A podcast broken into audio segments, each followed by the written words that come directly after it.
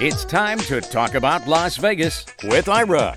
Each week, Ira David Sternberg talks with the celebrities, entertainers, writers, and personalities who make Las Vegas the most exciting city in the world.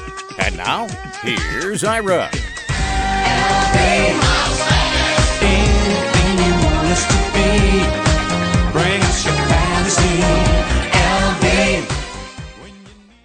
My guest is award winning journalist Howard Stutz, who is executive editor of CDC Gaming Reports, a leading gaming industry news resource, as well as a contributor to the Nevada Independent, a nonpartisan nonprofit news and opinion website. For everything about CDC, go to cdcgamingreports.com. And for everything about Howard Stutz, you can follow him on Twitter at Howard Stutz. And Howard, welcome to the show.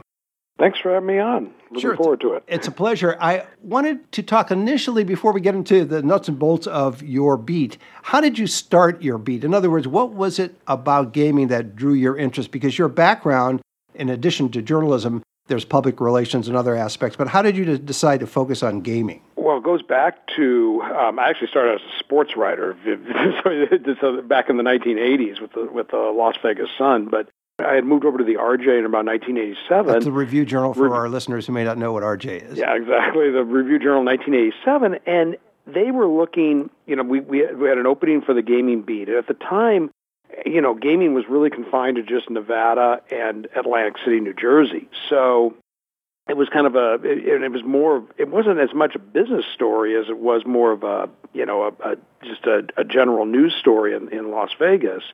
And at the time, it was starting to turn into more of a business story. So I jumped. I had an interest in that, and and that's where that's kind of where I started. And I actually was the reporter, gaming reporter at the RJ in 19 uh, around 1989, 1990, when Deadwood, South Dakota, legalized gambling, small stakes gambling, as a way to uh, increase tourism in that market, which is near you know Mount Rushmore. And that was the first new gaming market outside of uh, Nevada and New Jersey. And then we saw what happened with gaming, where it expanded quickly over the last I don't know what what 30 years I've been doing this, and we have casinos now in like 40 states around the U.S. Were you surprised at the uh, expansion of gaming from just uh, initially, as you said, Las Vegas, Atlantic City, and all of a sudden it explodes and it's everywhere now? Well, what's funny was is that Nevada used to have a regulation on the books. I can't remember which one. it was. I think it was a re- Regulation Five, Regulation Six, called it foreign gaming. Well, when they what they termed as foreign gaming was anything outside Nevada. Right. you know, it wasn't it wasn't now we think about Macau and and and you know around the world where, where casinos are legalized. So that that is, I eventually wiped that off the books because you know all these Nevada companies started expanding into all these different markets.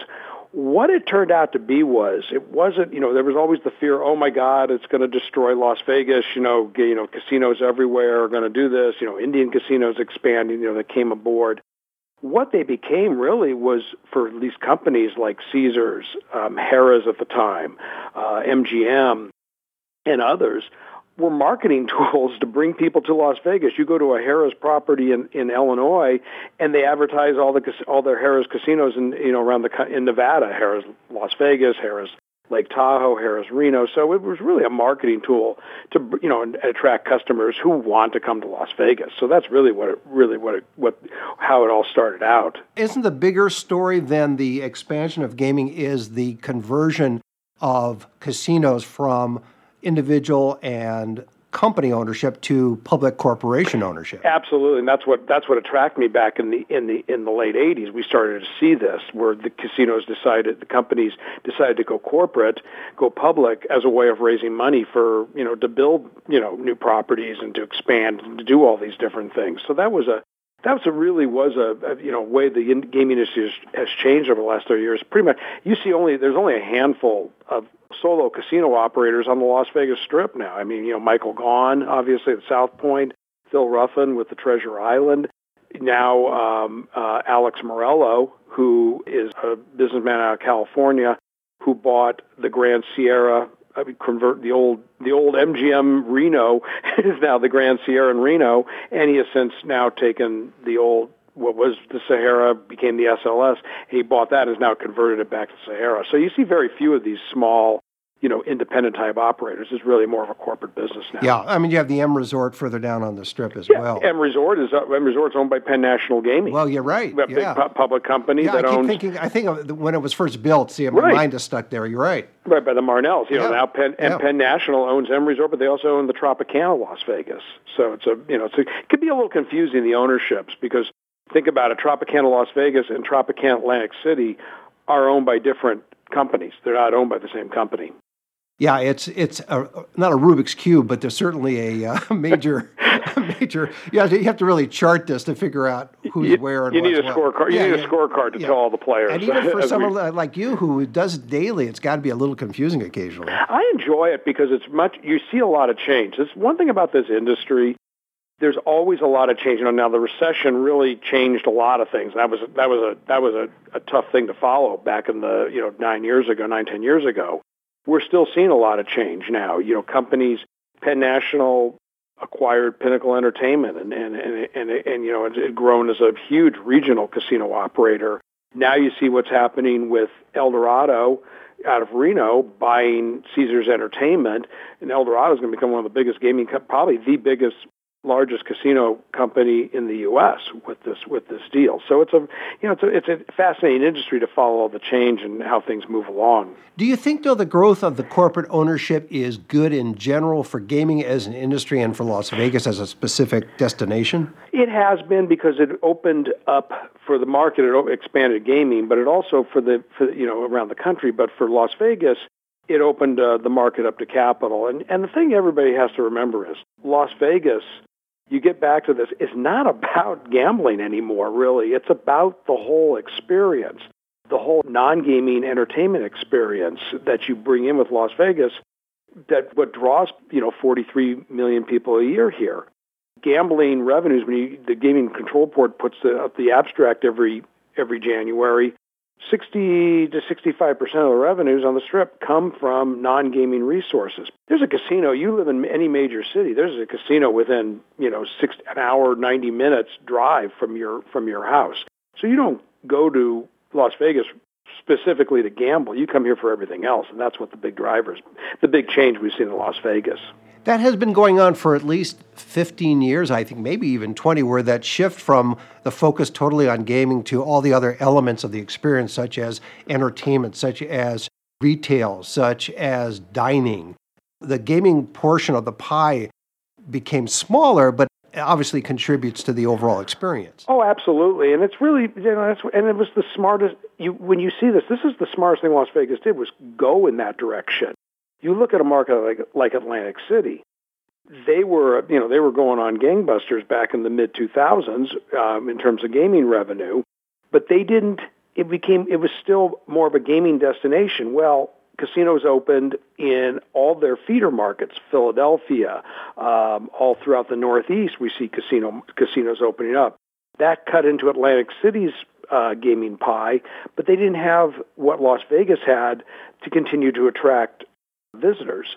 Las Vegas, everybody thought when California legalized Indian casino, allowed Indian casinos to flourish, they all thought that was going to be the end of Las Vegas. Well, no, it's it, it, California has some very fine properties, but they're not concentrated like Las Vegas is, and that's what that's what's really kept Las Vegas going, and and and, and will continue to keep Las Vegas, you know, the center of the the gaming universe for for years to come. So it's more the sum is, is larger than the parts. That Put it together in terms Yeah. of Las Vegas. From your perspective and covering Las Vegas, as long as you have in gaming in general, what's the biggest change in the last five years that would be positive, and the biggest change in the last five years that would be negative? Well, right now with the corporate, the negative side, and we're seeing a lot of debate about this, is the resort fees. That Las Vegas used to be, you come here for the value, you get a room for twenty bucks or whatever it is, and then you go out and you know because they could give the rooms away because you people were gambling. Now it's everything's is with the corporate side. It's focused on revenue, and there's a, a non-traditional measurement called revenue per available room or RevPAR they re- Wall Street really, really focuses on that figure, RevPAR figure. And then resort fees have become a very heated topic of debate and discussion. So that's that's probably a negative that's come along And with parking, this. parking fees as well. Well, the parking fees, yeah. We and I, I you know, it, I grew up in California. when I moved here, I traveled all over. Parking fees, that's typical everywhere. Atlantic City's had parking fees. We in Las Vegas became so accustomed to parking for free on the strip, it just became that it was more heated on the to the resident side, to the local side. We're angered by this thing. We had we have to you know that we had to pay for parking on the strip now, and so that became a, a negative. The positive has just been everything that you've seen with Las Vegas, just the change. I mean, you have restaurants and shows that you don't find anywhere else. Now with professional sports too. MGM building the the, the T-Mobile Arena and bringing the, the the hockey team here, bringing the Vegas Golden Knights. That you know, the league putting Vegas Golden Knights in town. That's been a huge boost. You know, on on you know to to give impression for Las Vegas as a major league city. Now with the Raiders coming in a year, that's going to be another big boost. Uh, you know, for the you know, bringing Las Vegas as more of a major league city beyond the gaming attraction. So that's I think then the casino. So I think that's really been the big positive. Yeah, we haven't talked about sports, but I guess that would be under the under the category of entertainment in a way. Is there another category that Las Vegas hasn't explored yet that that will be end up down the road? Be part of that mix. So we have entertainment, and under that, sports. We have dining, we have retail, we have gaming, obviously, uh, and there's special events. Is there another category that I haven't thought of or that you I'm, may want to bring to the fore? I'm not sure. Of it. I mean, the sports thing was the biggest not category that we didn't really have, and now that we're seeing that, we saw what happened with the Golden Knights. When you go to the arena, you see pockets of fans from all the others from the from the visiting cities that come here because it's part of they, they come to Vegas. I remember going on the, the New Year's Eve game in the first season. It was a, it was played in the morning in the afternoon, at, at, but it was they're playing the Toronto Maple Leafs. Half the the arena was was was full of Maple Leafs fans. It was, and when you go back out of the strip, there were you know people in, dressed in Maple Leafs blue all up and down the strip and they came here for New Year's Eve, you know, to to watch the to watch the team. It, it's that's what's really been the big attraction. I think we're going to see that with the Raiders next next year. That that that fans from the from the visiting markets are going to come here.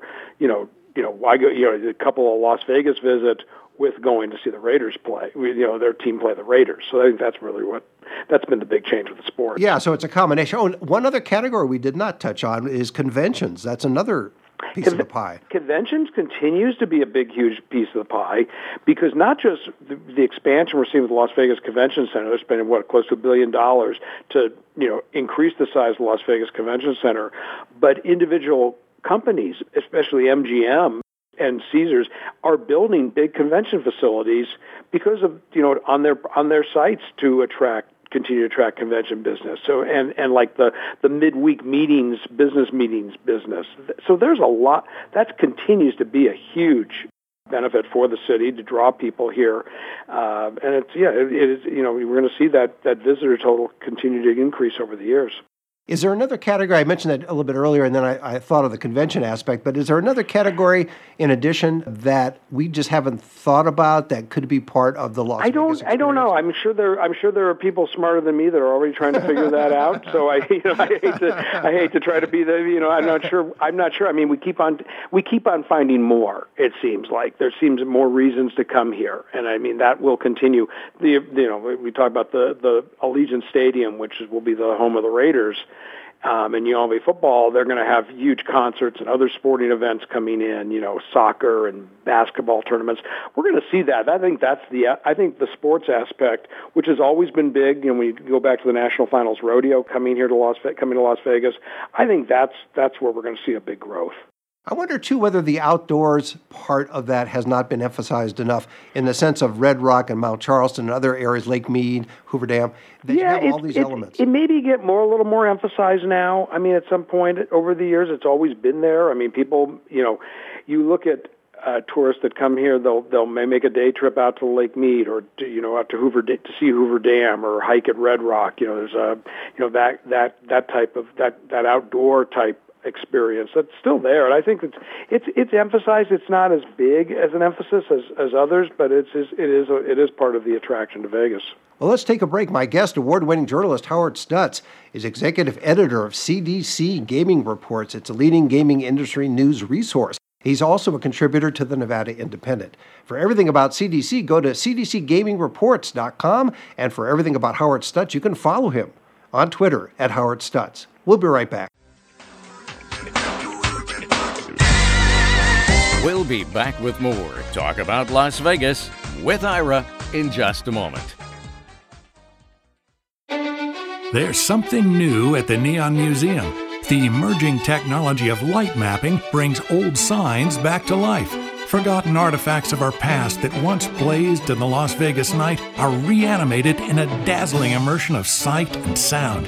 You've never seen anything like it because there's never been anything like it. Brilliant, a Neon Museum experience. Performances nightly. Join the experience now at neonmuseum.org. Now let's get back to Talk About Las Vegas with Ira. Welcome back. I'm talking with award winning journalist Howard Stutz. He's executive editor of CDC Gaming Reports. It's a leading gaming industry news resource, as well as a contributor to the Nevada Independent, a nonpartisan nonprofit news and opinion website. For everything about CDC, go to cdcgamingreports.com and for everything about Howard Stutz, and that's S T U T Z, follow him on Twitter at Howard Stutz. Howard, if I had to narrow it down to, from your point of view, the top three leaders currently in the industry, the gaming industry, or the Las Vegas gaming industry, who would those three people be?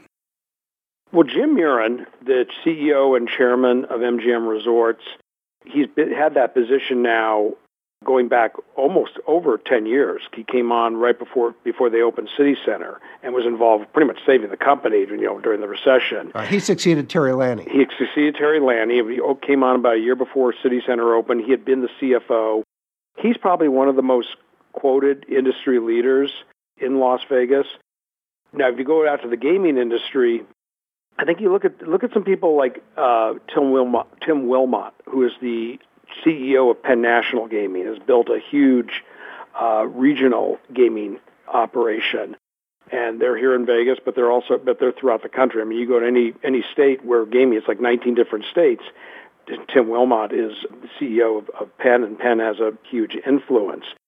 The industry is changing. I mean, with we we see you know the retirements, the departure of Steve Wynn obviously was a huge huge factor what I see, what's kind of interesting in that company is Phil Satre, longtime chairman of Harrah's and CEO of Harrah's, who retired from that from that company, went on and kind of did did some board work. He's come back and he's the chairman of board of chairman of the board of Wynn Resort, so he has a heavy influence over that company.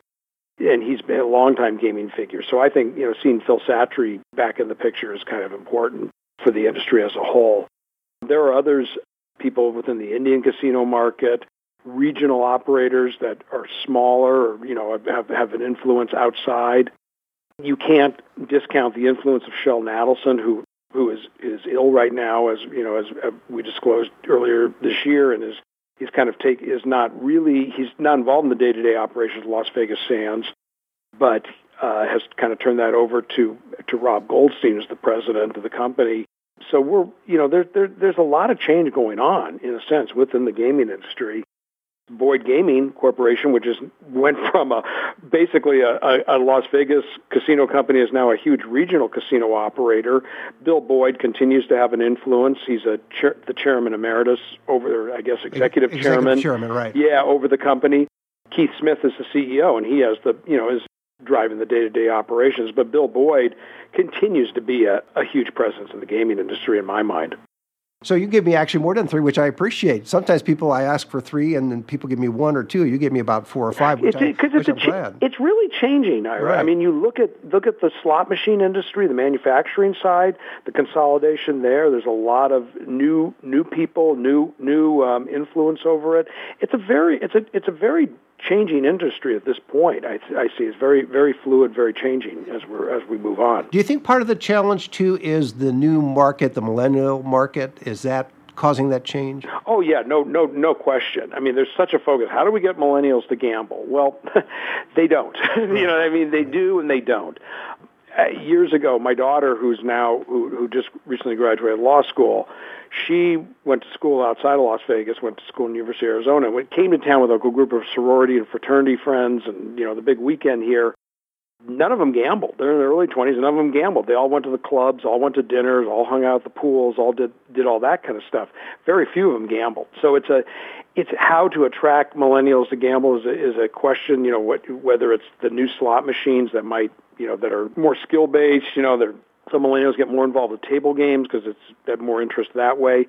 I mean, that's really the question that the, the concern that a lot of Las Vegas and a lot of the game industry nationwide has about how do you track millennials into the market. So they're going to have to crack that code at some point. At some point, and they're doing that. I mean, there's little things. It changes the shows, making things more friendly notices it's just how you how you reach out to millennials the cell phone you know the the wi- the smartphones you know Right. everybody's attached has their, if they're attached to their smartphones now even myself I'm 60 years old I'm attached to a smartphone I mean you that's how you attract that's how you draw people Sure, and with probably some apps that will. Uh, Right, and the messages. interactive, I mean, we haven't. Internet gaming has not really taken off in the U.S. I mean, we've got it.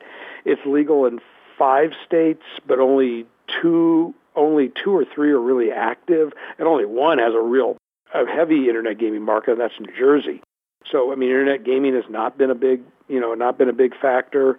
I think the newest, and we haven't even really discussed this, is sports betting. Now that it's going nationwide, that's the biggest change and draw to get more folks interested in the gaming industry right now. Is we have 13 states. As we're recording this, the 13th state is going to open this weekend in Indiana, and there are five more states on the cusp of opening legalized sports books in their or and online in their casinos and through their racetracks. So it's a very it's that's the most fluid uh, movement we've seen in the gaming industry right now. this may sound like heresy, but putting aside sports betting, which, as you say, is exploding, but could Las Vegas and other markets survive with a diminished demand for gaming? Because we talked earlier on about all these other market segments entertainment, retail, sports, conventions.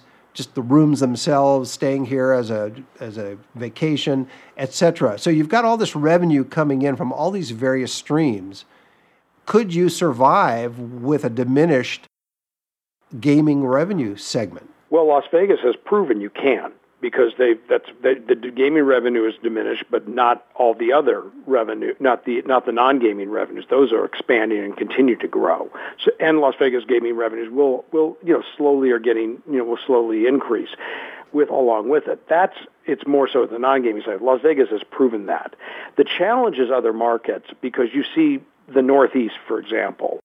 Casinos have been legalized and are operating in Maryland, um, New Jersey, Pennsylvania, Massachusetts, Rhode Island, Connecticut, and more on the way. I probably missed a state or two. New York has casinos in, in up- upstate New York in the Indian market. It's that that's the that's the biggest challenge in these. In, are they oversaturated with casinos? And is there enough? Is there enough gaming? Is there enough to customer to go around to satisfy all these casino openings? That's been the biggest question we've seen nationally. Not so much Las Vegas because of the sense of, you know, we, you know, this market has changed and continues to evolve to draw non-gaming business. That's the biggest challenge. The Indian gaming industry nationwide, Ira, they've that's a focus on non-gaming is you know doing these type of attractions uh, non-gaming bringing in the, the non-gaming business the retail the restaurants the you know the et cetera. That's been the challenge now the indian markets have to do to continue to attract customers because they're facing competition from from other states. So it's a very that's where the dynamic really is. And you know, you take and Atlantic City is is faced this now, and that's why we're seeing a little more in non-gaming attractions going into Atlantic City at this point. One of the categories is entertainment, and that has changed over the decades since I've been here and since you've been here. I wonder if there's been a correlation by the bean counters in looking at entertainment and what draws gaming revenue based on the entertainment. In other words, would a production show generate more gaming revenue, or would a superstar generate more gaming revenue, or a combination of the two or three, or whatever it happens Well, to be? well, you look, look at MGM. I'll use them as an example. They, they, and, and I'm only this from personal experience because we have tickets for Bruno Mars in a couple of weeks. right. it, the, the Park Theater at MGM, the old park, the old Monte Carlo is now called the Park MGM. They built a, they built a, I think about five, six thousand uh, seat theater that's dedicated toward these name acts. You have Lady Gaga, Cher, uh, Aerosmith, all these residencies. The, these acts, these these headliners are drawing business in. It's not the old showroom. It's you know, and which are still around and and still draw. You know, they have their own have their own headliners. That's that type of entertainment is drawing people. Now, Keith Smith from Boyd Gaming, he's the one who told me this years ago when I was during my time at the Review Journal when we were talking about, and I still talk to Keith, but it was time for CDC. But he brought this up to me a few years ago. He said the change is we don't care a dollar a, dollar of revenue is a dollar of revenue. We don't care whether it's coming from a slot machine or a show or a restaurant or wherever it is or a hotel room, it's still revenue, and that's what they're counting. And if these if these entertainment acts are drawing people to come, you know, people come will will focus. I had a friend from San Diego came up because Diana Ross was playing at, the, at I think at Wynn, and they came to town specifically to see Diana Ross. Yeah, they gambled a little bit. They have gambling in San Diego. There's Indian casinos all throughout San Diego County, but they came here and gambled a little bit. But they came specifically for the Diana Ross show. And you know they ate down there and you know and stayed in the hotels and and and did whatever but they came for that show. So those revenue dollars were brought in specifically because of that. And that's what we're going to see. Sure but i'm, I'm thinking more along the lines of a synergy between a particular act whether it's a headliner or a production show, and revenue generated in the casino and in other areas. So that, in other words, the bean counters look, and I use that term, uh, bean counters, meaning yeah. accountants or the financial people, look at it and they say, you know, when we book so and so, we see an increase in the gaming revenue side, increase in the dining side, increase in the retail side. So let's book A versus B because B, although I'm sure they sell out tickets, they don't do the other stuff. Yeah, I agree with you. I think that's part of it. They they they, they certain acts they know are going to draw certain people, and the, and then they see you know, a, a, boost in gaming revenue or a boost in all the other revenue areas. You know, it's the same re, same way that you look at these big the big fights. You know, the the boxing and now you know mixed the MMA, UFC, mixed martial arts competition. They being in the big high rollers that'll come in and and want to gamble on you know bet on the fight, but also sports bettors we know bet on other things. They don't just bet on sports for the most part. They'll bet on table games or slots or whatever the heck it is and it's drawn in because of these of the because of a certain fight or a certain act. Yeah, I think that's that they they do look at that and look at and look at what draws and what doesn't draw. Well, last question, Howard. What, from your perspective, is was the biggest so far the biggest gaming story in 2019? Oh, 2019. I'm going to see if I can get get you to focus on one, if there is one. Well, the biggest story right now, I think, and we're following it, is well, it, it nationally it's sports betting. When the Supreme Court threw out PASPA in May of 2018. That allowed all these states to legalize well, define, sports define PASPA because nobody knows the Professional and Amateur Sports Protection Act. What it did is it, it it outlawed sports betting, single game sports betting. Basically, you know, Nevada was the only state with single game sports wagering. That changed. The Supreme Court, Supreme Court threw it out, and we've had states all across the country legalize sports betting. The biggest story right now is the merger between Eldorado Resorts and Caesars Entertainment. It's a $17.3 billion deal. Caesar, because of, of antitrust issues in all these different states, Eldorado says they're going to have to sell several properties off, you know, property, Caesars or, or Eldorado properties, and they've already de- started doing that. And including the Las Vegas Strip, they're going to have to sell probably, they said there's nine properties of Caesars properties in the Las Vegas Strip. Eldorado thinks they only need a, a few, a few, you know, only need you know, they could probably sell a couple of those properties. That's going to create new gaming companies. Um, we have a company out of, you know, Century Gaming out of Colorado acquired several of the Eldorado properties. There's a company out of Rhode Island, Twin River Resorts. They're probably going to get into the mix here and, and maybe get a, a casino or two for, in this deal. So that's that I think is the biggest story gaming in, na- nationally for gaming is seen, and especially in Las Vegas, if, if, if a couple of these strip resorts trains change hands, seeing these new companies come in, new operators, you know, different operators, and it changes changes the look of the market, and that's and that's great for all of us. Oh, well, that's a great way to end it. My guest has been award winning journalist Howard Stutz. He's executive editor of CDC Gaming Reports. It's a leading gaming industry news resource. He's also a contributor to the Nevada Independent. For everything about CDC, go to cdcgamingreports.com. And for everything about Howard Stutz, follow him on Twitter at Howard Stutz. And Howard, thanks for being on the show. Anytime, Ira. Happy to, happy to be on with you again. Appreciate it. See you next time. You've been listening to Talk About Las Vegas with Ira. Each week, Ira David Sternberg talks with the celebrities, entertainers, writers, and personalities who make Las Vegas the most exciting city in the world. Anything you want us to be. Bring your fantasy. LV. When you